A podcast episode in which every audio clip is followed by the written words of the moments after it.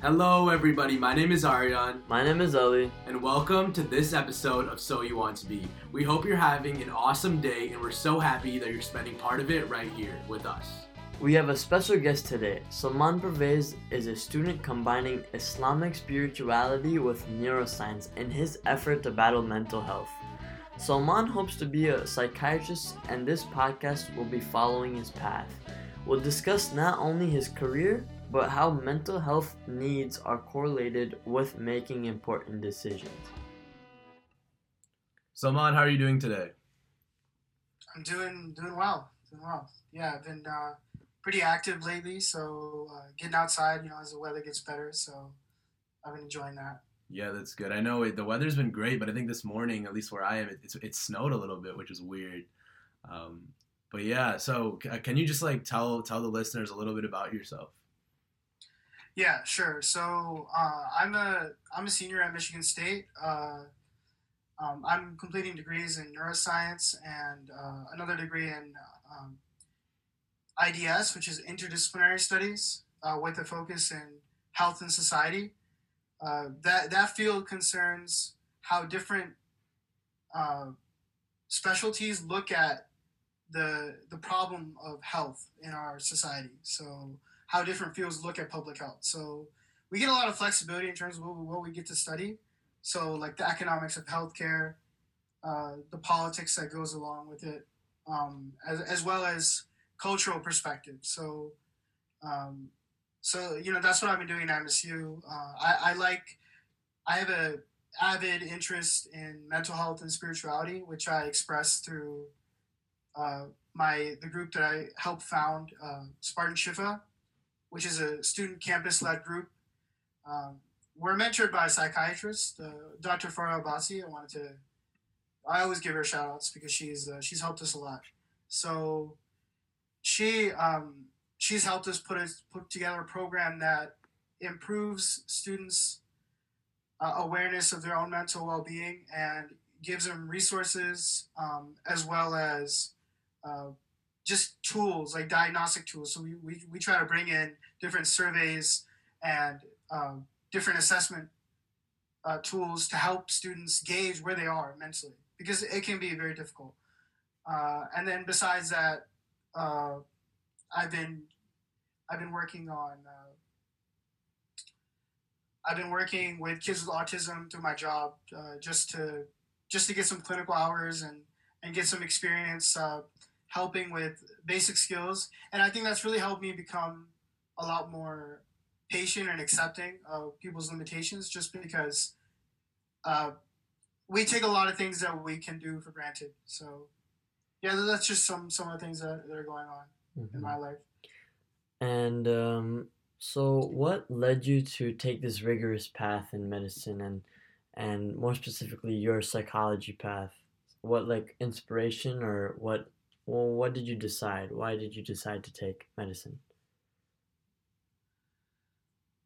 the when when I started to notice that people in my community had a lot of unaddressed issues, and I, I noticed how it impacted their daily lives.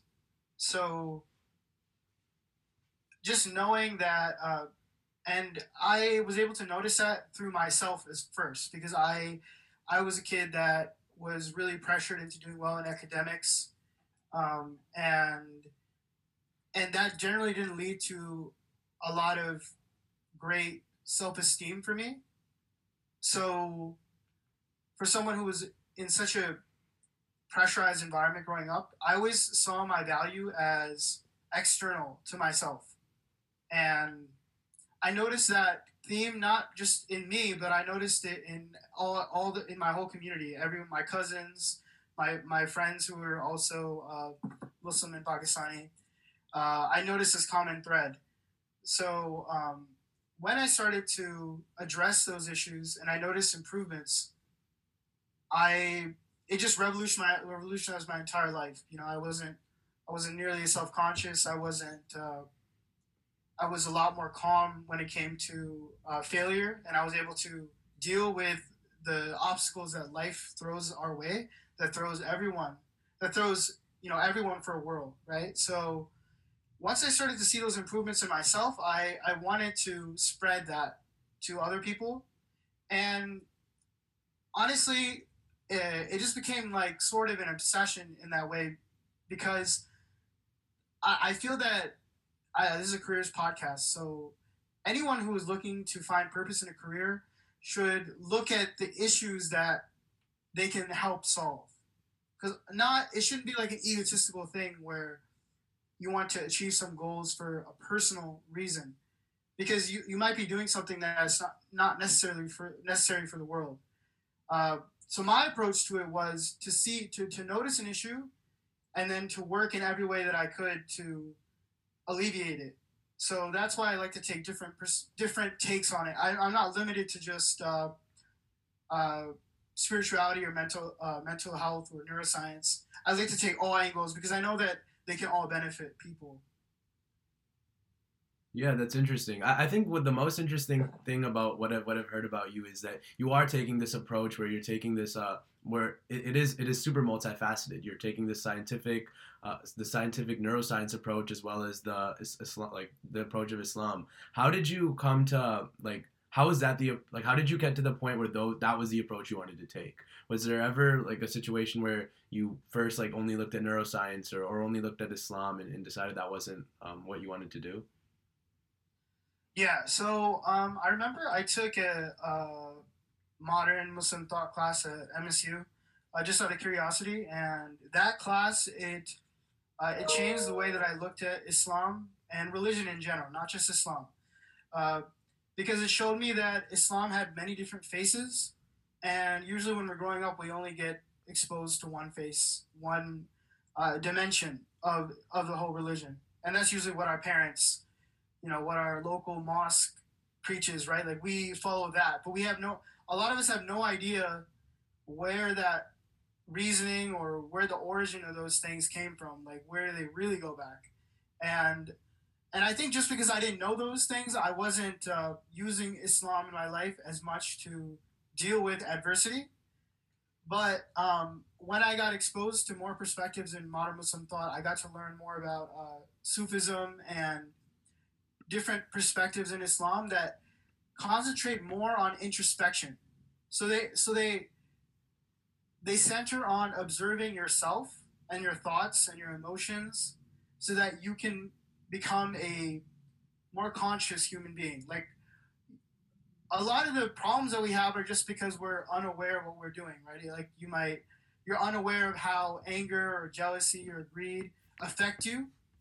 Like we say those things are bad, but why are they bad? Because if you just if you just watch within yourself how that feels to be very, very, very angry or very jealous or uh, greedy, uh, those natural they, they don't feel good anyway to you. They're like kind of hellish, right? So, uh, so I, I learned that perspective from Sufism, and and that's uh, but I hadn't really like started to lean on it as much until after I got a lot of the uh, psychological treatment that I needed to become more empowered personally. So I, I went through therapy and I uh, and I, I took antidepressants at one point to help with to depression and anxiety. And after I was able to quit them, um, I noticed that I still needed some sort of uh, guiding light in my life to observe myself and to to check in with how I'm doing and how I approach different situations. So th- that's where that's where what I learned in uh, in that class really came into uh, uh, fruition is where I started to look into people like Rumi and Shams and the people that came before them and how they approach Islam completely differently. It's not they didn't look at the external rules. They looked at more of the internal uh, feeling or intuition. They they try to bring that out in people. So after I was able to heal a lot of my uh, wounds and uh, kind of understand my psychology, I was then able to view my psychology through that lens of Sufism, right? Because we all have we all have a set structures of thoughts, right? Like we have okay, like maybe Ali does this or you know, Aryan, you have certain ideas about yourself, right? From that are they're informed by the past. But after I went through therapy, I learned so much about my psychology that I could actually observe it more from a distance and kind of act more appropriately to the situations that I face rather than rather than the past patterns that I displayed. So that's why I integrated them because I feel that religion in general, not just Islam, uh, every seer or person who has kind of come out with a religion has been a person who has told you to look within. And the point of looking within is to observe yourself and how you're conducting your life. Because the more you observe yourself, the more that you'll learn about yourself. And then the more you can deal with any issues that you might have. So just pairing those two was an exercise in giving myself a daily exercise. Not I can't go to therapy and you know take meds every single day of my life, right? So I I, needed to find other ways to support my mental health, and that was through meditation, through um, through med- meditated yoga, uh, and and I love to learn not just from not just from Sufis and uh, mystics and uh, people in our tradition, uh, like Imam Ali, but I also love to learn from people like the Buddha and Krishna and all these other people because they they they they too have a lot of insights that we we could gain a lot from. That's actually very fascinating. I think um, the, one of the points you made, uh, or you you uh, you said earlier about how you were pressured to do well academically, and, and you were you often found yourself uh, seeking like external validation and um, seeing yourself in that sense. Um, just stepping stepping away from the career side of things, what like you work with Spartan Shifa, what sort of things would you tell like another like a, a student, like a high school student who who felt this, who's feeling the same things that you felt? Hmm. I would tell a high school student that they they have been taught that their value it comes from the outside and they've been given ideas and ideals about how they should be you know like how they should look how they should speak how they should uh, pretty much everything in our lives there's some ideal about it. And i think that just the way that they learn those things right like that you are only acceptable if you meet xyz xyz criteria. You can also unlearn those things and learn other perspectives. So you can learn that each of us is incomparable because each of us it, it cannot express the same energy. We we are all even our fingerprints are different. Like to that level we're different.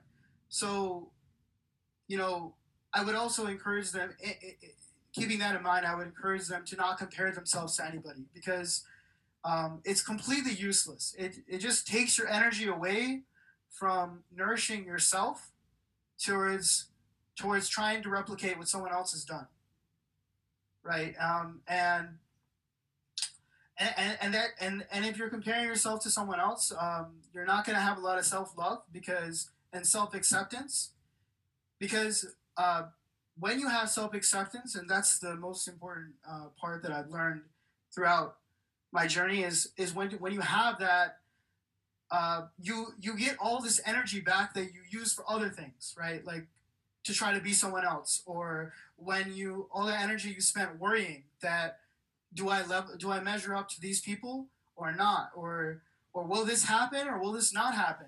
And uh, that anxiety it draws a lot of energy out of you, and it's okay that you know if you're listening, it's okay that you spent a lot of energy on it before, but now I, I would encourage you to stop doing that because it doesn't help you. Um, and uh, and also self acceptance just helps you accept everything that happens in your life as well. You have to start with yourself. So first, I would encourage the person to accept their insecurities because those insecurities have been taught to them by someone else. Right? Like naturally they're there. Like there's no um, existential reason. There's no uh, the universe has given them certain traits, right? Maybe they struggle with uh, you know math, or maybe they maybe they struggle with certain subjects or they or they feel like they can't speak up. But those insecurities, uh, if you accept them, then you can you can start to grow. But if you start dwelling in shame, they're just to get worse and worse. So what I would tell someone is just accept yourself fully and and learn from people who have done that and people who encourage you to do that. Don't learn from the people who are lost and insecure because that's a lot of people. Mm-hmm. And I think you made some really good points, and I'm sure you're definitely helping our environment out and being in this organization, being the founding members of Spartan Shifa and other workshops of to help better well-beings for people that are struggling. And so if you can talk more in detail about what are you doing now to fulfill your goals of becoming a psychiatrist one day, uh, I think that would be perfect for the listeners. Okay. Yeah, so um, I'm, I'm taking some, um, you know, I'm taking classes that encourage a study of psychobiology, which kind of looks at the interaction between psychology and biology. Um, and, and that's just fascinating because in order to become a psychiatrist, you have to understand that our biology uh, affects our psychology and vice versa. So, and to look at people in very uh, uh, ways like you have to look at people as if it's almost impossible to know them because there's so many factors going on, even in one person, to fully understand them. So, I think bringing a spirit of awe to psychiatry uh, is very important. So yeah, I've been taking classes uh, like psychobiology. Um, I've also been, I uh, you know, my neuroscience major gives me a lot of background in that as well. So I've been just completing things like neuroscience lab. Um, I I would encourage people to go to conferences. So I went. I've been to the Muslim Mental Health Conference uh, last two years that it was in person. Uh, it was in Arizona, and then it was in um, uh, it was in uh, London. So um, those two conferences were very helpful and inspiring for me because I learned that you know when I went to the conference, I learned that wow, we we we basically don't know anything about Muslim mental health. It's essentially what I got from the conference because every like study was uh, you know that had that caveat that like we there's still a lot to explore in our community and uh, even though there are a lot of inspirational people working on this um, there there's just so much more for our generation to explore as well. So you get to be around those people. You get to be around that energy of people who have devoted their entire lives to um, studying and improving the well-being of, of Muslims uh, and you know just people in general. So uh, so that really helped me. That experience helps me. Um, what else? I uh, other things that I do to kind of boost that as well is just uh, just trying to learn, trying to learn as much as I can about uh, psychology. Um, there's a channel called School of Life that I've I've watched like a bunch uh, because they just cover different like psychological topics and I, I think like self-awareness and being aware of different topics in psychology needs to be a continual process for anyone who wants to go into psychiatry because I know there are some uh, psychiatrists that only focus on medications, but if you don't have psychological insight, you're not going to be able to uh, make the right calls. You, you need intuition as well. And I, would say, you know, finding a mentor, I'm sure you guys have talked about this on the channel, but uh, for Dr. Farah Abbasi is my mentor. And, uh, you know, whenever, whenever I want to call her, I can call her. So, uh, so she's very helpful. And, uh, and I've just observed a lot of real life situations because I've been around her. She gets calls from, you know, like the whole Muslim community about mental health because we tend to wait till the last minute, wait till emergencies to call anyone, right? So I've seen, I've been in those situations where she's gotten a call and and something needs to happen fast, and just by observing, I've learned how to uh, respond or how to keep my calm when someone else is not obviously not in the right in a in a healthy state. So, um, so yeah, uh, exposure right, right through conferences, through mentors, um, and read books in the field as well. I, I found this uh, counseling handbook for Muslim uh, mental health professionals and reach out to different organizations like ISPU, uh, which study which studies mental health, um, and uh, and just yeah, if you keep in touch with that, it'll really help your journey towards becoming a psychiatrist. Yeah, dude, that that's really fascinating stuff. The stuff you're working on it and been like, have been around sounds really cool. But when you when you like made that decision that you wanted to help other people get through these things, where was the first place to start? Like, where what did you like? Obviously, like sometimes you make it like we can make decisions and and then it's like okay, what now? Like I I don't know what resources to to go after. I'm not sure what the next steps are. How did you figure that stuff yeah. out? Yeah, so um, honestly, I, I started really small. So, and you know, this is a that's something that is an easy step to take for anyone who's trying to start something uh, for the well-being of other people. So I started very small. So when I was at MSA, uh, the Muslim Students Association at MSU, uh, I I always wanted to do a Muslim mental health event, but I couldn't get around to doing it. Uh, and they never had one before. So, and I was just stunned that they never had one before. That was that was my main thing. You know, like how did how did we get so many years without like just a one Muslim mental health event? So um, you know, when you have your interest and you see an opportunity, even if it's small, you, uh, uh, it's definitely worth taking that opportunity. So, uh, my first gig or first uh, kind of venture into this was uh, was after I, importantly I'd already helped myself and I already learned a lot about psychology. So I wasn't come from coming from a place of ignorance. I, I knew a lot of what I was talking about, and I would gotten the uh, support of uh, my mentor, Dr. Farah Abbasi. So, uh, so after I left the MSA, um, I noticed a new set of people come in, and I just proposed it to them. Like I just asked them again. I I didn't even have the expectation that they would allow me to have an event, uh, but they did, uh, and uh, I talked to the president about it, and he was a lot more welcoming. So this the opportunity presented itself, and I remember that I didn't know if people would accept this uh, new event or if people would be. We had a lot of fears about what people open up, would people be judgmental, how are we going to set the ground rules, what can we share, what can we not share. So, what I did to kind of get over those uh, obstacles was to contact professionals who like. Uh, I met so I met a I met a psychotherapist and uh, professor uh, at uh, he actually graduated from MSU. His name is Zane Shermoon. He's he's a little he's older, but uh, he he uh, he works in like Washington State. But I met him at the Muslim Mental Health Conference. So I reached out to him and I asked him how I could do this. So he he gave me a breakdown of some ground rules that I could set and just this sort of environment, how to how to be a facilitator.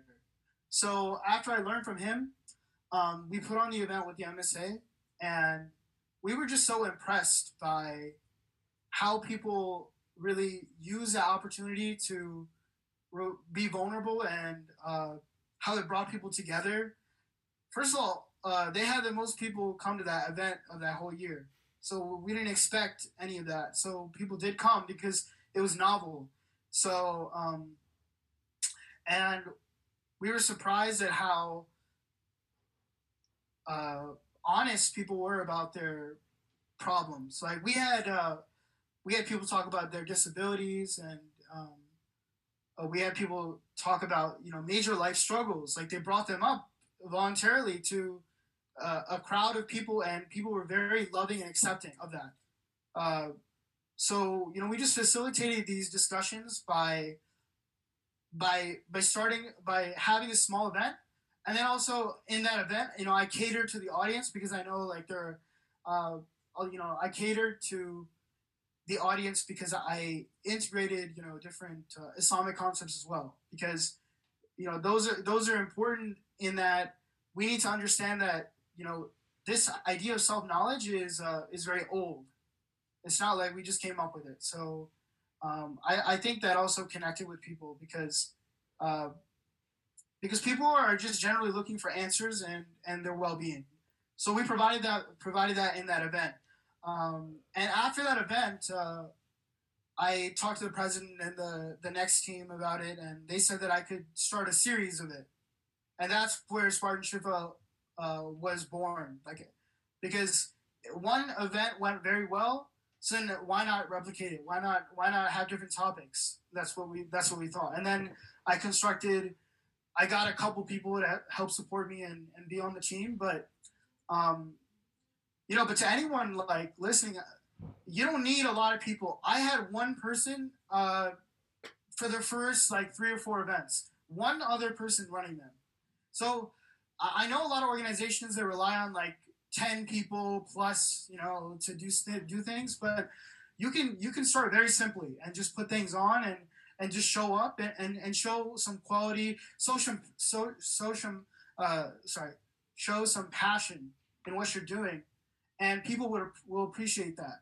They won't care that you only have one other person or uh, that you don't have food or you don't have like all these like uh, extra you know extra things that go along with what people expect. So so yeah and then our team has grown ever since and uh, we're, we're we're we're recruiting more people to be our facilitators. Um, but but yeah just seeing that need and then filling it in the smallest way that i could expanded what I could do with that. That's completely amazing, and uh, like the I'm sure there's a huge scope for this right now, especially. And so, where do you hope this goes in the future? So, the future of this is just to help people um, accept themselves more, and that means that they accept that they have problems, which we all do, and they address them. And um, people it, erase the shame and the stigmas that they have. They take more proactive approaches towards solving their personal problems, uh, and and that we value human well-being in in the Muslim community as well. You know, and, and and and not over we don't undervalue it under external things like money and prestige and and power. Because those the chase for those things often comes out of uh, our inner insecurity. So i just want to empower people by having them uh, feel as comfortable as they can in their own skin so that so that then they can take on whatever external pursuits they want you know, I'm not against any of that. It's just that we need to start. My vision is for people to start thinking of the internal first before and have have their well-being flow out into everything they do so that people don't burn out you know and, and people are, are much more compassionate towards each other in a natural way not not in a way that you know be compassionate you know i i want to teach people to be compassionate towards themselves so that they can they have no choice but to be more compassionate with other people. Mm-hmm. And I really hope this organization becomes like a, almost like a nationwide maybe one day. You know, you know, you don't know what things can happen. I guess one last question for you would be, um, where do you see yourself in, in terms of career in like 20 years? What sort of impact are you making, and how has psychiatry changed from from what it is right now? What do you mean? How is psychiatry? How it will how it will change. Um, how it will change. Yeah, I mean, I think you you mentioned briefly about like how you think like psychiatrists, uh, some psychiatrists they only take like that Yeah. med- that medicine approach. They don't understand like the cognition behind a person. Um, so do you think that's something that'll change like in terms of the whole field in, in like a few years, or, or do you think uh, there's still going to be a huge section of, of the of the field that is like um, still like super medicine based and not maybe um, as holistic as, as your approach, your personal approach is? Yeah. So, um, and the first question is about my uh, what where I see myself in 20 years, right? Yeah. Okay, got it. All right, so um, uh, I'd say that uh, you know, like with discussions of mental health increasing, I think you know this is like a really ripe time for people to um, explore this field, and I think there'll be you know there'll be a, a lot less shame and more understanding. I think the field will discover that all the issues or problems that we blame people for, a lot of them actually can be explained by neurobiology and I think that will make people more compassionate towards people's faults. Uh, as far as other people who work in the field, I can't. I don't know what they'll do, but I'm I'm gonna make sure that I uh, spread as much understanding and uh, humility as I can about my understanding of people because no, no matter how hard I try, uh, you know, like this is just uh, this is what every person in every field usually finds out when they go really deep into it is, is that uh, they don't know a lot and they have to accept their ignorance. So, uh, so um, uh, yeah, I'd say I'd say that you know I, I'd have to I'd have to accept that I'd have to accept that there's a limit to what I can know, but uh, but my ultimate vision is just to to spread like that compassion and that self awareness.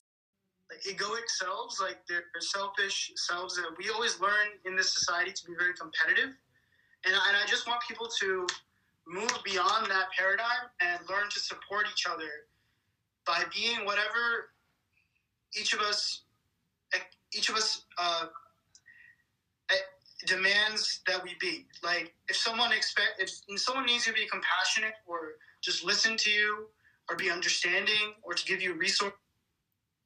I want to build a uh, society or community in which that happens more regularly.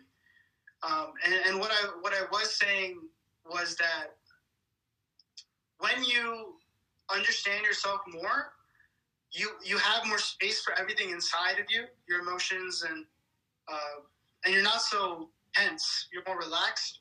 So, um, and in that spirit, I feel that people can share their faults with each other and their uh, their pains with each other. And, and, I just want homes and communities where we can do that more openly. Uh, because when we reveal those things about ourselves, uh, they they tend to resolve. When we hide them, they just linger and fester and and they grow into very abnormal, unhealthy patterns of behavior. You know, and uh, my ultimate aim in all this is to build a non-judgmental community. To it doesn't matter. I don't care what your fear is or what your uh, what your insecurity it is, um, if you know if you're expected to do that or not. You know, um, and I think when we build when we inspire people to be non-judgmental towards themselves, they will be they will be non-judgmental towards each other, and um, and then we'll be able to up more and explore and uh, ourselves, nourish ourselves, and reach our potentials. So, in 20 years, I see myself as a person who continues to help people do that.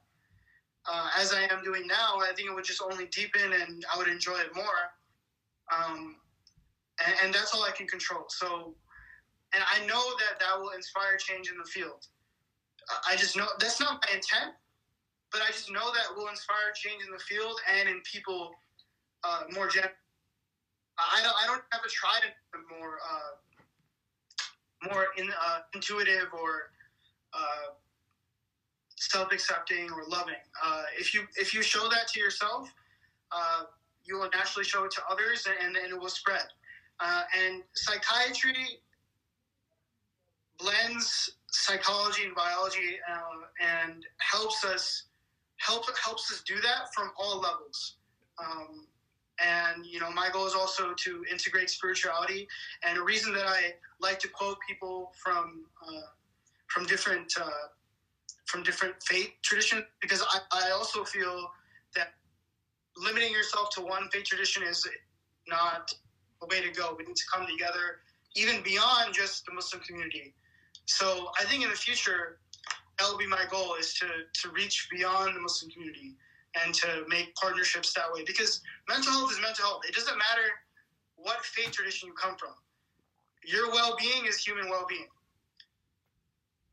Yeah, that that's very interesting. Salman, thank you so much for your insight. That was that was a really interesting uh, episode just because I think not only from the fact of the career you want to take, I think like that that ability to look within yourself is something that I think a lot of people need, and and, I'm happy like our listeners got a chance to hear about that. hmm Looking things at different angles and from different perspectives is very important, as you brought up many times in in our interview here, and um, I think that'll give the viewers uh, a bunch of insight on um, the path of becoming a psychiatrist. Thank you very much. Have a good day, listeners, and stay tuned for another episode of So You Want to Be.